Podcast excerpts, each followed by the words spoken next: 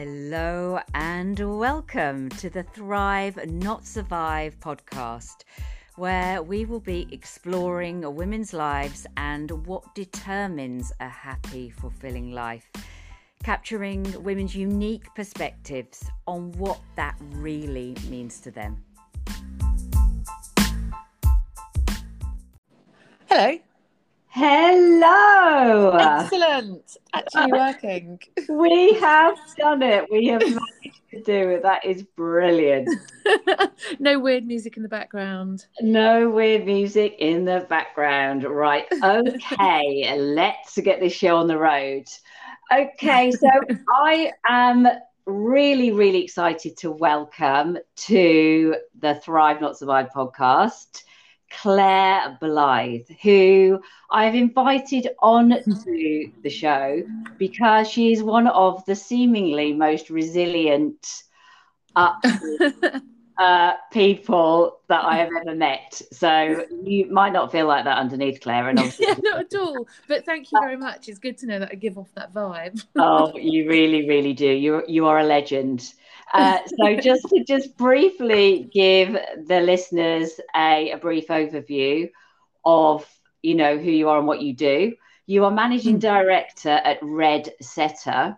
Yes. Um, which I've written down here is the most exciting design agency in the world. Possibly. Ah, it's, it's basically we we are the PR agency for the most exciting design agencies in the world, for the most ambitious design agencies in the world. So we, we genuinely work with the coolest design agencies worldwide. They're fantastic. Those are such inspiring, creative people. And we get them attention for what they do. We get them famous for what they do. We get the work out there. We get their thoughts out there, do loads of thought leadership, all sorts of stuff with them. Oh, that is amazing. I'm always fascinated by people's jobs, businesses, and really what that entails. So I, you know, I'm super nosy and I'm going to ask you lots of different things about lots of different subjects, even though it's thrive, not survive. You know, I just really want to dive deep really into what makes you tick and really what makes you super happy and whether you notice, you know, and you're a person that kind of knows when it's not all going really, really well. So let's just yeah. start at the beginning, if you don't mind. And I know mm-hmm. you come from, well, Warrington. Yes. Um, and that, how did you end up in Brighton? Because this is where you are now, isn't it? Yeah, absolutely. Um, God, I left Warrington when I was um, 18. So I went to university over in Leeds, was there for three years, did a degree in biology, which didn't really didn't really use or carry on in any way, but I think most people do that kind of thing, don't they? No, um, yeah, from biology to design was very different. But, I know. Um, how did that happen? I was just God. I did a really boring part of biology, and I thought I really liked biology, and I thought it would be like exactly what I wanted to do. I wanted to basically invent a cure for malaria and go into sort of like immunology and do the genetic side of it, all that kind of stuff. Wow. And then did the most boring biology course in the world. I don't, obviously I chose it, but you know, I was 18 and didn't really think that well at the at that time. But yeah. just did a course that focused on crop pests, and I couldn't give a shit about crop pests. Generally, obviously, crop pests are an important thing, and we don't want them. but I have no interest in crop pests um, and basically ended up studying them for three years somehow. So after that, just thought I need to do something very different. Um, I have no interest in this, and yeah, just I've always liked art and design, but I didn't really get what design was at that point. No, I didn't get what branding was or anything like that. Um, I met. I was looking for a job in sales. I thought I'd be good at sales and thought I'd be good at doing stuff like that. Yeah. And was down having some serious in London um, after I finished university and met a friend of a friend in a bar. We were in the Slug and Lettuce in Kingston. And oh, I know that pub. I know that pub. yeah, I used to work the river. It's quite a nice pub. Yeah. And my friend Debbie, who I was living with at the time, was working at TGI Fridays in Kingston. And one of the guys there, his girlfriend, worked at a really good advertising stroke design agency in the centre of London on Great Portland Street. And he was just like, I'm sure my girlfriend's looking for someone to do sales. You should get in touch. So I did and started a whole sort of career in design basically. Wow. And then where did you go from there? And how did you, because you set up this company, your own company with your husband, Alex. I set it up. Well, I set it up on my own and Alex joined oh, about yes. eight, nine years ago. But he couldn't keep away from it. But don't tell him that. So. no, he joined about basically I set it up. I set Red Setter up as a company that helped design agencies grow, but mainly from a sales point of view, mainly from sort of doing business development and calling people and setting them up with meetings and all that kind of stuff. And then my clients started saying to me, "Do you know any good PR agencies?" And I didn't, uh, but not because there weren't any out there. Just that was that's not my world. Yeah. And Alex said, "Well, I could do some writing for them." because he was well he's a journalist so he started doing a few bit of writing for my clients and just saw what a transformational effect it had on business and how it's so much more effective than doing just direct sales and getting stuff out there and getting your clients thoughts and work out there into the media transforms their business all of a sudden people are contacting them saying they want to work with them and it's it was really exciting wow so over quite a long time so alex joined then and set up our pr side and now we do, but now we're just a PR agency. We don't have any other side. Wow. and what is the most? What is the favourite part of what you do every day? Oh, my favourite part, uh, my personal favourite part is the which has been really affected by COVID, which is really shit. The it's the getting out there and speaking to people and talking to people about design and the value of design and what it can mean and how it can transform things and that design's there to make everything better. Like you just design better things all the time, whether it's product design, whether it's designing better brands, whether it's electric cars, you know, whatever it is, just makes everything better. So it's for me, it's uh, I'm so excited at the moment. that I'm actually being able to go outside and start talking to people again and meet up with yeah. clients, hopefully over the summer. And yeah, so, I, so I'm guessing you were doing it all via Zoom still. Yeah, at the moment, and have been since like COVID hit all by all via Zoom. But it's and just, I mean, it's great, but it's just nice to kind of sustain your enthusiasm with that. Has there been like in your madness? Have you had to like really kind of work hard on kind of getting your energy up to do that, or? Yeah, definitely. I think it's just the mo- moments where it breaks through, where I'm actually having conversations. It's broken down a lot of geographical borders. So yeah. I'll be talking. I had a really great conversation with an agency in Barcelona um, a couple of months ago called Mucho, and they're just such a world-renowned design agency. They're so good at what they do. And I was speaking to Mark, the um, the guy that founded it there, and just yeah. breakthrough like conversations like that, where I'm just like, this is why I absolutely love it. And speaking to our clients now that are just doing amazing things that it's just yeah, I find it really inspiring but there's so much less of it now. Like that used to be 80% of my role, whereas right. now that stuff's like 10% of my role. So I want to start building it all back up again. Yeah. Oh, how exciting that it is going to, you know, that's that's what you can get back into again, your zone mm. of genius. Would you consider that? Because, you know, I'm really fascinated about the psychology of the way people work and what, you know, what works for one person doesn't work for another. And, mm. you know, you would would you say that that was your zone of genius? And do you do you believe in that? Do you do you agree with the fact that people should stay in their kind of yes. rents and not totally. you know, yeah okay. Absolutely because if you just try and i've I've never really thought about it and I articulated it in this way until very recently. We've started working with a guy that's like sort of HR business consultant and he's brilliant. And instead of say we've got an account manager in the agency and that account manager is really good at six or seven things, but you know has three or four things that they're not so good at. He's saying instead of just trying to make everyone into sort of average performers, really concentrate on the bits that they're fantastic at. And then you've suddenly got an agency full of people who are just performing at their full potential and loving what they do rather than just thinking. So he was saying, for example, with me, I'm really awful at like, there's so much stuff that I love doing, but I'm really bad at admin and doing reports on things and writing yeah. up notes after meetings and doing big projects which takes loads of sort of writing anything like that that sort of that's yeah. just not my headspace and I hate it. Too. Yeah. Yeah, he was just saying, well just stop doing it. It's like yes. shouldn't he was like, don't just stop beating yourself up for, for getting better at it. Get a VA, get an office manager, get this thing, you know, yes. there's ways around it, and then you can spend all your time on the stuff that you love Exactly. You know, I'm having this conversation with my clients as well because we've been taught that we have to be good at everything, and yeah. you know, um, and and you know, very creative people, especially, you know, this is not for everybody, but that is what they're good at and big ideas, not the detail necessarily, totally. or other people that are really passionate and so good at that. So why are we like trying to squash ourselves into these boxes that just don't really fit us very well? Yeah, absolutely. I'm really fortunate that Alex's real passion is that detail of getting the company structure in so everyone's got really clear lines of progression and building everyone's training and all that kind of stuff he loves. I find it it's totally necessary and I'm not devaluing it, but it just really bores me. Yeah, it's not your thing. I want to be out there talking about like I don't know longer term things, not longer term things, just sort of more vision uh, visionary sort of stuff. Yeah, and, but and you can't have one without the other. Yeah, absolutely. I totally agree with you. I'm just really interested in this uh, subject and how different everybody is. But what is your Are you somebody, right? Are you a goal setting person? Are you like a big vision person? Do you spend time doing that? I suppose you must do within your business, but how does that work for you personally?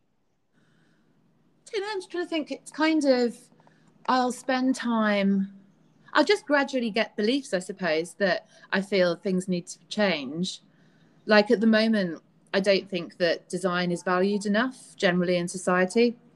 I think yeah. that if you ask, say at the moment, it's been going for a long time, but if you ask everybody what advertising is, yeah, everyone knows. Like you know, ask your grand what advertising is, and there's the bit in between Coronation Street that my grand would know but that's what advertising is like it's just really self-explanatory but if you say we work with i work in design it doesn't really mean things like often it will be people thinking that you know you're putting cushions on sofas or like sort of superfluous interiors and all that kind of stuff yeah people don't think that every single thing around you that's not a nature like natural trees that kind of stuff has been yeah. designed so the chair the table the glasses you're using the computers the every single thing, like window frames, has been designed by a designer, and it's yeah. so massive.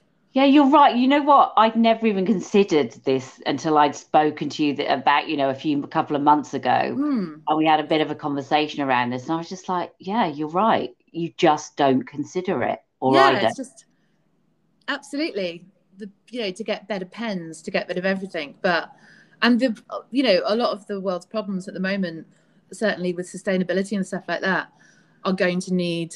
I mean, it's it's going to be saved by designers surely because you've got to yeah. design or like science. Uh, that's why I like you know scientists who can design enzymes that eat plastic bags and stuff like that. It's got to be. Yeah. That's got to be the core of everything. Absolutely. You're so right. And something that we probably all need to consider more.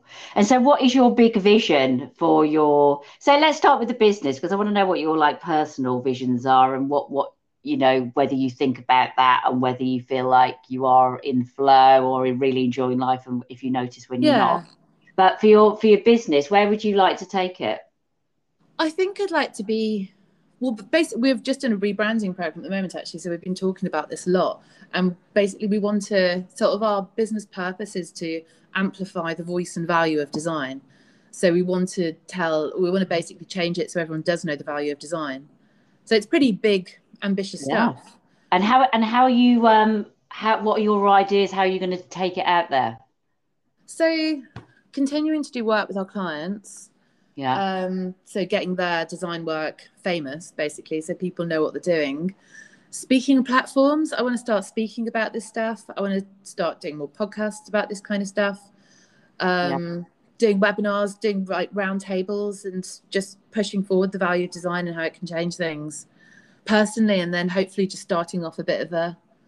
I think other people are talking about it, I want to start. That's another thing I want to do. I want to start working with more corporates. So at the moment, we do work with one big company called Reckitt who make like Vanish dishwasher tablets and Dettol and stuff like that. Yeah.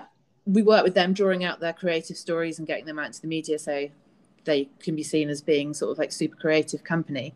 And the value of them being seen that is that companies that generally companies that center themselves around design do a lot better. Their share price does a lot better. Okay. So if we can get boards around the world so you know, FTSE 100, FTSE 250 boards to all have like a CDO, so chief design officer sitting on the board, then yeah. that would drive that would drive a lot of value into the business and they'll make more money out of it. But it also will make it all a lot more sustainable and better business. So I want to start trying to speak speak at that level so people start recognizing it. And then that obviously will filter down to our clients being more successful and everything like that. So Wow, what a fascinating subject. I mean, you know, uh, did you ever think that you would be doing this? Was there like, you know, no, no. But if you were doing this, Claire, what do you think? Like, what would be your alternative? Like, if you could write out your second dream job or dream career path, what what do you think that might be?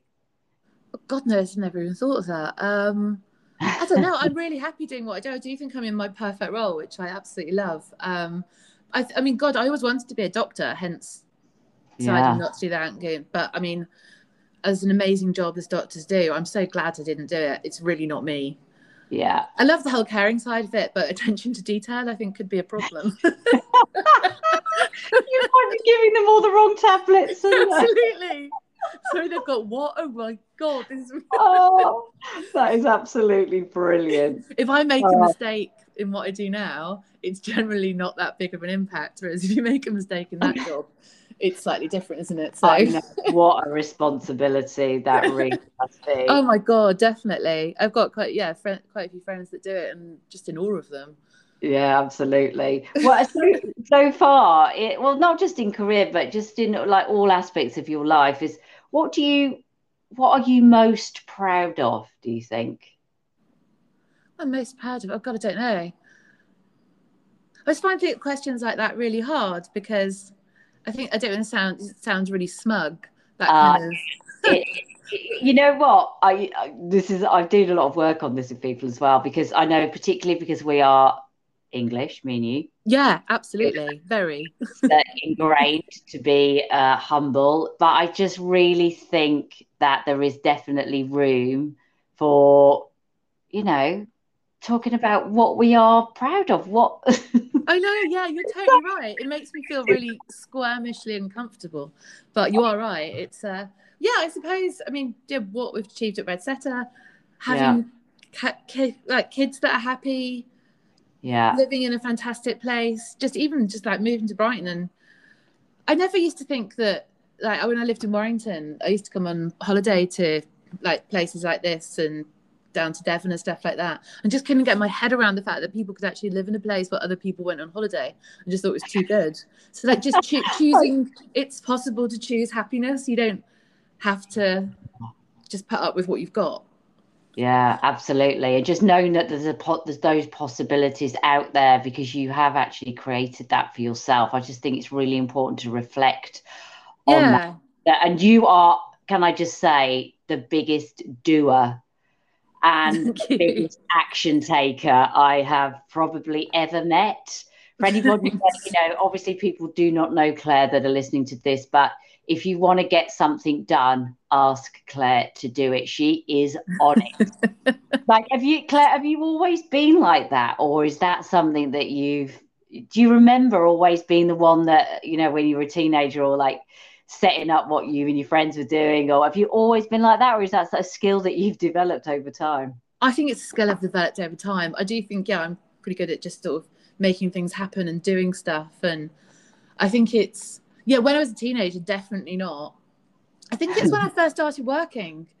And I used to sit around in endless meetings and no one did anything at the end of them and there was no outcome of them and it'd just be like people sat around talking for two hours and it just used to get me really frustrated so i just started doing it just doing it because of that basically. But i remember when i first met alex um, he was saying he was talking to one of his friends we were in a pub in charing cross road was talking to his friend gary about always wanted to jump out of a plane. And I was just like, oh my God, I've been looking at that recently. I found a place over in Salisbury and we could probably do it this weekend if you wanted to do it. I could totally set that up. He lost it and was just like, whoa, hold on. Yeah. Wait, hold on a minute, hold on a minute. This is something that Gary and I have talked about for years. We do not need someone like you coming into the conversation and making it happen. I know. You know what, Claire? I just think it's quite rare because I've never really seen it in the, the capacity that you can kind of Uh, can do it at. It's just incredible and something that I admire massively. and you know, something that I'm taking on board in my, you know, late forties. I think it's like times of the essence suddenly has hit me. I'm always like quite laid back and blah, blah, blah. but now I'm literally going for everything that I want yeah. to go and just want to experience all of the things because why the not? Absolutely, totally. I think it's really important. Yeah, I think what you're doing now is fantastic.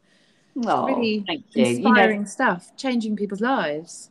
Well, well, well. Thank you, but yeah, I just think it's it's important, isn't it, to get out of our own way and to not, you know, I'm really working on just even if I feel sick, if I yeah. feel like, you know, no, nobody wants to see me, I'm still going to go out there because it's not about me; it's about trying to help other people. So I'm really, really trying, and you know, that's one of the things for me. So, yeah, yeah, what I want to also ask you, because I know you have many hobbies and you try many different things. I know Definitely. that you, yeah, I know that sea swimming is something that you literally do nearly daily, don't you? Yes, whenever it's safe to do so. I'm not doing it today, it's like 55 mile per hour winds, but it's safe to do so. I t- yeah, I love it. But that was only like last year, last probably a year ago I started doing that. It's really good fun.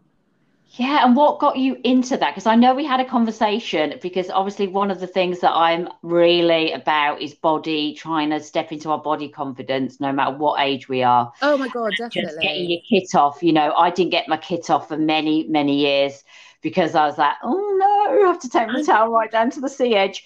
But I you know, amazing about you. Definitely, I think I just never would have entered my head that you would feel like that. Oh, I, I just think so many women do, no matter what you think they yeah. feel like you know it's just such a huge thing. Yeah. we've got to teach our children that to overcome and totally. you know you know so yeah you just get out into that cold water nearly every day. What is the what do you get out of that then? Oh the, the whole body confidence thing i think it's changed my mind on that in a certain way. When i first moved to brighton I remember meeting you guys and meeting Daisy and everyone that on the beach in Hove, and people were just sat there wearing swimming costumes and bikinis, and was just genuinely probably physically shocked of just going, "Oh my god, people actually do that!" I was just like, "I can't do that. That's just oh my god, no." Yeah, yeah. And that was probably what seven or eight years ago or something, and now it's just it is just that thing of just thinking, oh, "Fuck it, it doesn't really matter, does it?" Everyone's Absolutely. more worried about themselves than working about you, and it still enters my head every time yeah. But it's less, it's getting less and less and less. Yeah. And what it's... do you, so the actual swimming itself, the actual, is it like the, like, the shock of the cold water and the adrenaline rush? What yeah. is it? It's the cold water. So I've always been really interested in the idea of like the Wim Hof method of, like, yeah. have for years. In my head for years, I've always thought one day I'm going to start doing like ice baths and sort of getting into sort of yeah. bath with loads of ice cubes in. And then the thought of doing that makes me just think, no, this is horrendous and then I can't I can't envisage doing that. Last May, started sea swimming, mainly just for the sort of meditative, mind freeing type stuff yeah. that I just I was doing it. I used to do it on my own all the time then because in the summer it doesn't feel a particularly dangerous thing to do. Mm. So used to do it and just have 20 minutes, half an hour of just swimming and totally clearing my head, and it was amazing. And then it suddenly entered my head that the temperatures that the sea was at the time basically is cold it's the same thing as cold water immersion. So suddenly started looking into the cold water immersion side so all the sort of physical and mental ben- health benefits of that. And just the fact that it's it makes you feel amazing afterwards like an electricity around your body that's just so good. Wow it can totally change my mood. If i wake up and i'm really pissed off and just feeling a bit groggy if yeah. i go for a swim i'll just be really happy afterwards yeah, it's so worth doing. And you mm. are in the perfect position because you're literally 10 minutes from the sea. So you are. Yeah. But pre COVID, yeah. I've never had a chance to do it because I was in London three or four days a week. And oh, of course. Yeah, just it's never, yeah. I've never had time to fit into my life before. Whereas now I won't ever let it go out of my life because it's really so it's it's something that you're gonna you know when you uh, you know quite soon I, I expect you're going to be having to go back into London yeah but you're going to keep uh, you're going to keep up the sea swim before you go in Oh, definitely. I think that I'll be in London a day a week, maybe a day every other week. Most of our clients will now do updates on Zoom and stuff, and I don't. I think we'll keep all that. Right. Um, I don't want to be racing around the world and racing up to London all the time anymore. I want to sort of a midway between what I was doing and what I am doing now. Yeah. But the sea swimming, yeah, it's got to stay because it's just brilliant. So for you, has, has um, the whole pandemic kind of really made you think about the way that you were perhaps, you know, being in your life and the fact yeah, that you were busy and running around here, there, and everywhere? Yeah, it's just all a bit too much. I think it's just living on adrenaline the entire time. Yeah. Of just constantly thinking, I can do that, I can do this, and just constantly getting home, packing a bag, flying yeah. somewhere else. You know, which is addictive in itself, isn't it? I mean, yeah, that's totally. that I'm very, you know, keen on talking to people about and letting people know that our default settings over time, the adrenaline rush is, even if it's a negative adrenaline rush, we mm. get hmm. addicted to that. And it's a real, like, I suppose, you know, when COVID hit, it's allowed you to kind of recalibrate almost your system and just calm down a little bit. Yeah, massively. Yeah, yeah. much calmer. I mean, really bored as well. So I'm kind of like. yeah, it's a fine line, isn't it? It is a fine line. Yeah. Well, Getting if I set, back. Yeah, exactly. Yeah, but you know, all or nothing, maybe. Yeah, yeah absolutely. you can find a bit of the in between.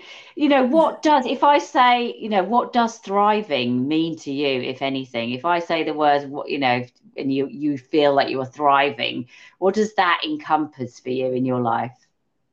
God, um, describe it. I think it feels. I think it's a physical feeling of feeling really energetic and on top of things and inspired and yeah. feeling like it's all working and the, the, energy you're putting out into the right places. I don't think I've, I don't think I've ever felt like I've been thriving in every area of my life. It's all that kind of yeah. The business could be going really well, but then something could be going wrong with the kids at school or some. It's always like juggling things up and down, isn't it? Yeah. But it's yeah, just that sort of energy and passion inside yeah. and making it feel like yeah you're achieving things and make, doing a diff- making a difference and have you got um you know have you got any routines that you like may i know everyone doesn't stick to routine all the time but are there like elements it that you know you must try and stick to to yeah. help you kind of get into the thriving state yeah, definitely. I think I think routines are really important for me. I'd love to be the sort of person where I'd say, "Oh, I hate routines. I go against them all the time," because I think it's much cooler. But oh. I think it's actually really, really important to have for me to have a routine and to get into it. And that means yeah. you just subconsciously start doing things that are really good for you, rather than having to. If it's all over the place all the time, I can't really cope. Yeah. Um, yeah. I mean, God, I was talking about this the other day because we were talking about our own PR in work, and Vicky, our comms director, was talk, was asking me about what I do and routines and what I do in the morning of like meditation and stuff like that. And I was saying to her that I find it really hard to talk about anything like that without sounding oh, just that whole new age hippie. You, I think you just sound like a bit of a dick when you say, well, I wake up in the morning and I meditate for. I must stop like sounding like I'm a dick then because that's all I written down. it is my job after all. It's totally your job. You can totally get away with it. it's so important though. It's the another thing that I've only really started doing. Did a bit last year, kind of went in and out of it a bit. Did a course with our friend Becca in January that yeah. was fantastic and just got me into the habit of doing it every day most days twice a day probably five days a week i do it twice a day but mm-hmm. i'll do it every morning for 15 or 20 minutes if i can and it's just Amazing. it's you could almost feel like my head sort of resorting itself and oh. all the jumble of stuff that i wake up with that i've got to do it just all organizes itself into the right bits and makes me feel really calm and happy Oh, it's, I mean, I know it's like, oh, bore off meditating. Yeah. But, you know, for the people that really do give it a go, and it, let me tell you, I mean, I say this all the time, it's not about finding some like silent Zen place. Exactly. Your brain, your brain doesn't work like that. You know, it is just doing the practice by sitting down, being quiet, and your brain could be one day going all over the place, come back to your breath or whatever you use, and it's just, over time the power, the data for yeah. you know the gene expression, you know, mm. trying to calm down your nervous system because of the cortisol. It's just incredible. The more data and you know that's I'm super passionate about that. I'm going to be. Oh my god, definitely. I just know. finished this really good book called A Monk's Guide to Happiness, and it oh. was it's so worth reading. It's brilliant. It's this guy who was totally on it, working in New York as a trader and basically he stopped it. He had a bit of a breakdown, stopped it, went on a meditation retreat in um, an island in Scotland, and became a monk basically over a long period of time. But I think because he now lives in London, he's, he's not like in a Tibetan temple somewhere saying you need mm-hmm. inner peace and that kind of stuff, which doesn't really identify with me. He's like teaching you how to like meditate on a tube.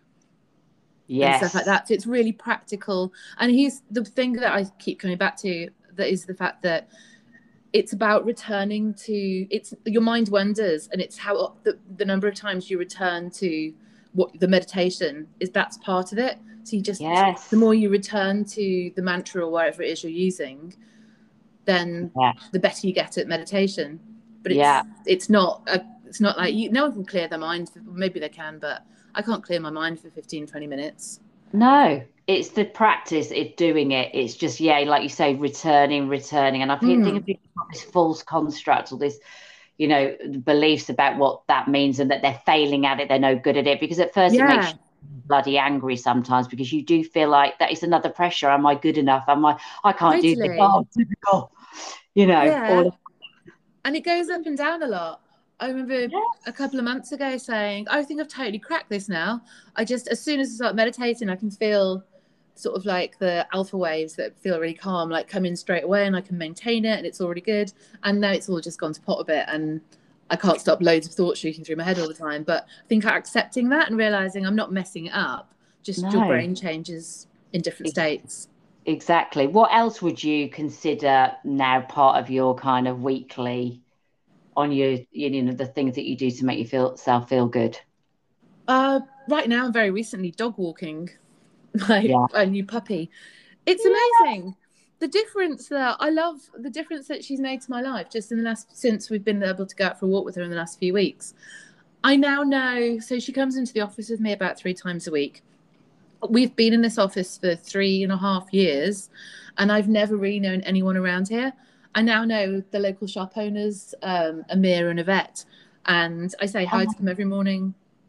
And I know there's a oh. woman on the street behind who's opening a vintage shop called Ali, and I'm going to go over with Patsy, the little puppy, in a oh. week's time to talk to her about what she's doing. And there's just this. I've suddenly I feel much more part of a community, like in in our office in the centre of Brighton. It just makes me really happy. I go for a walk every morning for half an hour, meet loads of people, and oh, yeah, it just makes a big difference. It's, it's the side of having a dog that just hadn't entered my head. That is, uh, yeah, you know, I I hadn't considered that either, really, because I've never had a pet. I'm really getting plagued to get one, of course. I, I think it's unfair right now. I've seen this alone, but yeah, I mean, people do. You know, it does open up a whole world because everyone stops you, don't they, and starts stroking. Yeah, definitely. well, that's it. It's, it's really nice going for a walk at home because you're sort of meeting people, but particularly in Brighton, I just feel a lot more connected to loads of people around here, which I never had before. I think it's really yeah. lovely. And, and this community and sense of connection is that do you really mm. acknowledge that as being a really big part of what makes you tick and what makes definitely yeah yeah i think it's really really important just feeling you, connected did you, did you feel because i'm really getting a sense of well i'm getting lots of feedback actually of going back out of this weird kind of environment that we've had to kind of live in for the last 18 months. Mm. The real sense for some people of like, oh gosh, you know, real like low, not high anxiety necessarily, but low like a, anxiety about what happens next and the uncertainty and do we quite want to go out or or not or do that and i just think you know that connection piece there's been I lost a little hmm. bit. Not necessarily for you because I know you've got lots of friends and you are very connected. But you can. I still lost a lot. Really? Yeah, the, still lost a lot of connection. Just that it's just. I mean, you know, we've got lots of friends and stuff like that, haven't we? But you still end up not seeing them for weeks on end, and just occasionally doing the odd Zoom with friends and stuff like that. That's just, yeah, yeah I find quite depressing. Yeah, really hard to cope with yeah it, it's a it's a weird one isn't it and how how that's going to open up and what's going to change and what isn't and you mm. know all of that you know yeah quite a lot of my friends have been saying things like, oh my God, I can't imagine going out. I can't imagine returning to that sort of life. And I, I don't have any of that in my head. I'm just like, get me out there. I can't wait. Yeah. Yeah. You so know, good. so different, aren't they? Yeah, absolutely. I get it. And I can see why people are like that. And I can see how people have almost taken comfort in not having all those external intrusions all the time, I suppose. Yeah. But I love it. I think. Yeah, yeah, because you are a very sociable person. Mm. You know? Yeah, definitely. And yeah, um, happy. And in terms of, I know we've we've uh, we've touched on this in the past. You know, food and health and exercise and all of that. I know you've been swimming. I know you're dog walking. What is your kind of? Do you follow a certain way of eating, or do you try and incorporate certain stuff? Is it important to you or not important? Oh, it's massively important. Again, it's one of those things that goes up and down. And I'll sort of turn my attention to it for ages and be thinking, why do I not just eat like this all the time? It makes me feel really good. And then just lose it somehow and start eating rubbish and eating Freddos every day. but they're so small they don't count. That's what I always think. That's exactly. They say don't count. You know what? I didn't think I had a problem with that at all until I listened to one of your you were talking you did an instagram thing and you were talking about cutting out sugar and how it's helped you a few weeks ago and yeah. i was thinking i don't think i have a problem with sugar i don't think i really eat that much of it and then had lunch and thought maybe i'll just stop eating sugar and i was just like i really want a freddo oh and then could feel like a physical thing inside and was just like oh my god and now i'm really aware of it i think i have got a problem with sugar and i need to just give it up yeah, I mean, I've I've always had a problem with sugar, and I only temporate. You know, I just decided because it was Easter, and I I noticed that every time I sat, it become a habit, which I'm big on because they just become yeah. unconscious. Every time I got on the on the sofa and I was working really late, I'd just have chocolate every night with Saskia on the sofa, and I just yeah. thought, I've got it. This is like a real thing craving now, so I've just got to kick it into touch. Yeah, Not forever, like a physical thing inside me. Just, that is... Yeah, just to break the little habit. Totally. You know? And, I haven't and, actually got to the point of doing it yet, but at least I'm aware of it. at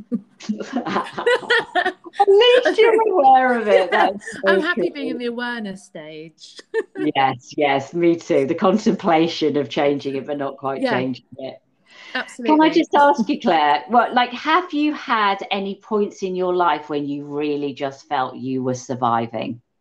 just like on the edge of yeah. well, definitely thriving but surviving and can you would you you know would you talk about those times yeah i'm trying to think i mean quite a long time ago i suppose um, yeah. before i moved down to london i was in a really shit job that i hated in leeds working at bass brewers in the customer service department just basically getting pubs phoning me up all the time telling me that the taps weren't working and I could try and fix them over the phone. It was the most depressing. you just feel like there is no point to your life apart yeah. from getting pubs back up and running, which obviously is very important, but it certainly wasn't my passion.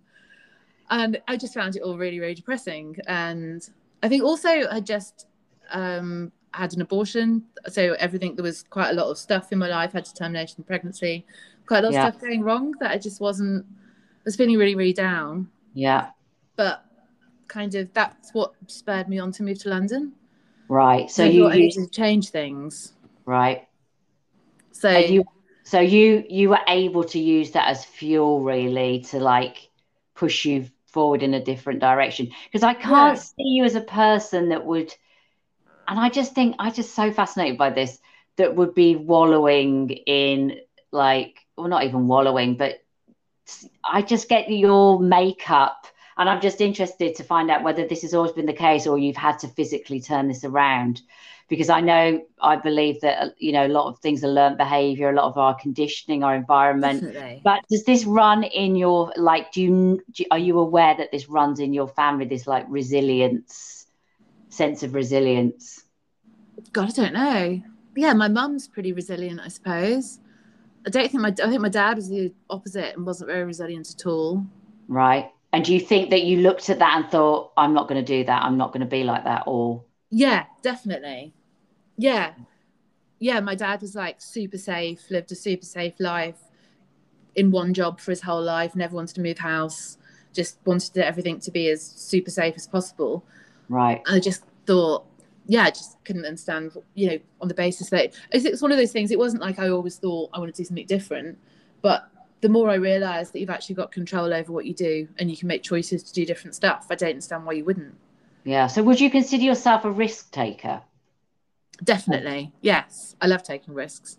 Do you? Yeah, probably a bit too much, which is why it's quite not good to be married to Alex, who's less of a risk taker and level it out, sort of balance it out. Absolutely. 100%. Crikey. That's amazing. You yeah, know, I think it's, to do that because I think lots of people are very risk averse. Mm. And it really, um, that to be able to deal with uncertainty, in my opinion, in, and from what I've learned from people, is that you know the capacity to live a very big like not even exciting but yeah it does bring an element of excitement but fulfilling big life and then obviously to not be able to deal with uncertainty at all which many people cannot it keeps the it keeps life quite small doesn't it yeah it's and, true isn't it i was just thinking about the whole uncertainty thing it's weird because since covid hit i feel my yeah the my opportunity to take risks has just been massively reduced because there's just not that much you can do. But then on the other hand, it's like the most uncertain time ever. So it's yeah. kind of like lots of the more negative insert- uncertainties there with like less control over what to do about it. So yeah. And how does that make you feel? Um, it's yeah, it's it's not. It's made me feel. It's made me feel quite low at times. It's made me feel. I feel generally. I feel good about it now. But last summer, I was feeling quite low about it a lot. And I just felt that the big part of my life that I really enjoyed was going out and speaking to people had been taken away. Yeah. And I couldn't do that anymore. But I started seeing a counsellor, a psychotherapist um, last September and started talking it all through and talking through like everything from, you know, childhood up to yeah. sort of now. And it's just been transformational. I love it. I think wow. that's made me much, much happier and just able to cope with things a lot better. Really?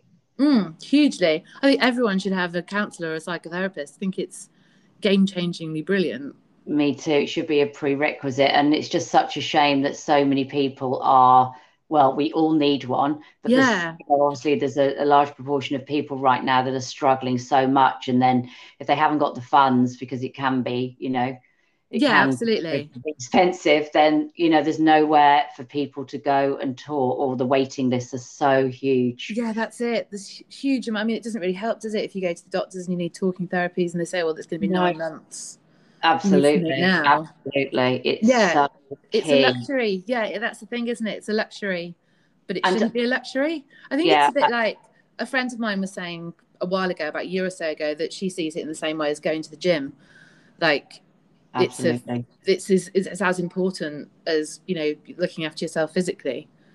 I yeah, I, I absolutely hundred percent believe that, and mm. I know speaking about charities the other day is a big passion for me, for especially young women that I see struggling so much. Yeah, absolutely. Access the different for not necessarily talking therapy, but lots of forms of different kinds of therapy. Yeah uh, and movement and breath work and all of that because we're holding our stories and our emotions and our body and it's much more than a just a talking thing it's an embodiment you know i really believe that the more i've kind of seen people struggling i know that people are stuck in their bodies as well as their minds yeah absolutely you know but i also know that you have just set up a charity or yeah a, just tell yeah. us a bit more about that so it's me and about five or six others. And it was it's basically if you look at we don't want to lose people from the design industry. We don't want to lose creative people because they can't get jobs at the moment. And if you look for designers with sort of 10 to 12 years experience, you can't really find anyone at the moment because the crash in 2008 happened. And for a couple of years afterwards, people stopped hiring designers. So they stopped taking on interns and they just stopped that bottom level basically of getting into the industry. So we've set up this charity called the Design Community Hub that will basically is hooking everybody up. So it's instead of I mean, design's got a real problem, as a lot of industries have, that it's all very white middle class. Yeah. And this whole thing, the Design Community Hub, will basically we've got loads of design agencies who have hooked up to help. We've got lots of design agencies who've donated money.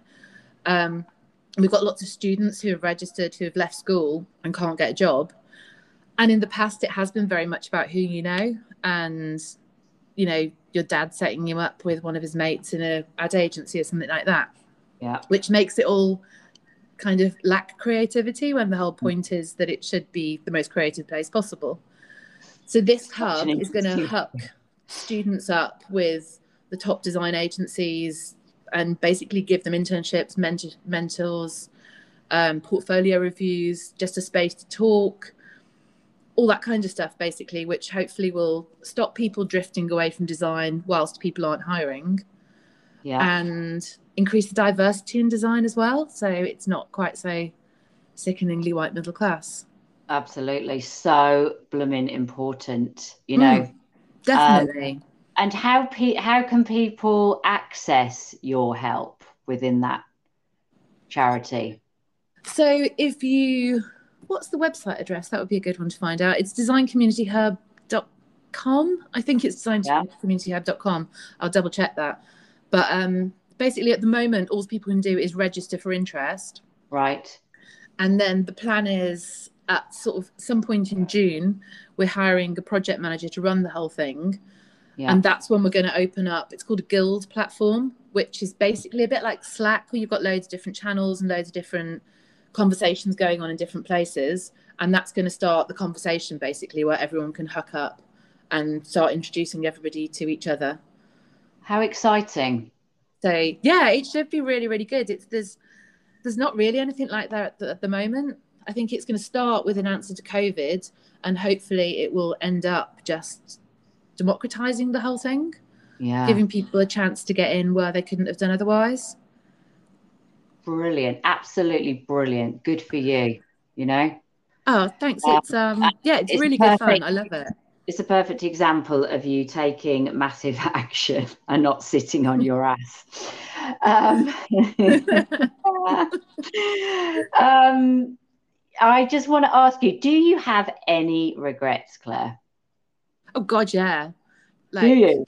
Yeah, all the time. I don't understand how you. I know there's a philosophy of like you shouldn't regret anything because it's made you the person you are. Yeah. But maybe those people haven't done the things I've done. Maybe ah! totally. Loads of regrets. I I, I, this could be a whole separate podcast. oh, I cannot wait. I think it's really important to think that was that really fucked up. That was a stupid thing. I shouldn't have done that. Learn from it and move on. Yeah, but do you learn from it? Do you yeah. reflect and learn from it? Yeah. Yeah, definitely. I do learn from it and move on, but still regret it because you sometimes you do things that just accidentally hurt somebody else or do stuff like that and i regret doing that kind of thing so yeah. just learn from it don't do it in the future and yeah yeah and what would you tell your 15 year old self god what would i tell my 15 year old self it's the i was so low in confidence then and lacked self-belief and yeah. didn't realize what was possible and what i could do and it is that like on every level from being that that body conscious type thing i was absolutely terrified of the way i looked and all that kind of stuff just mm-hmm.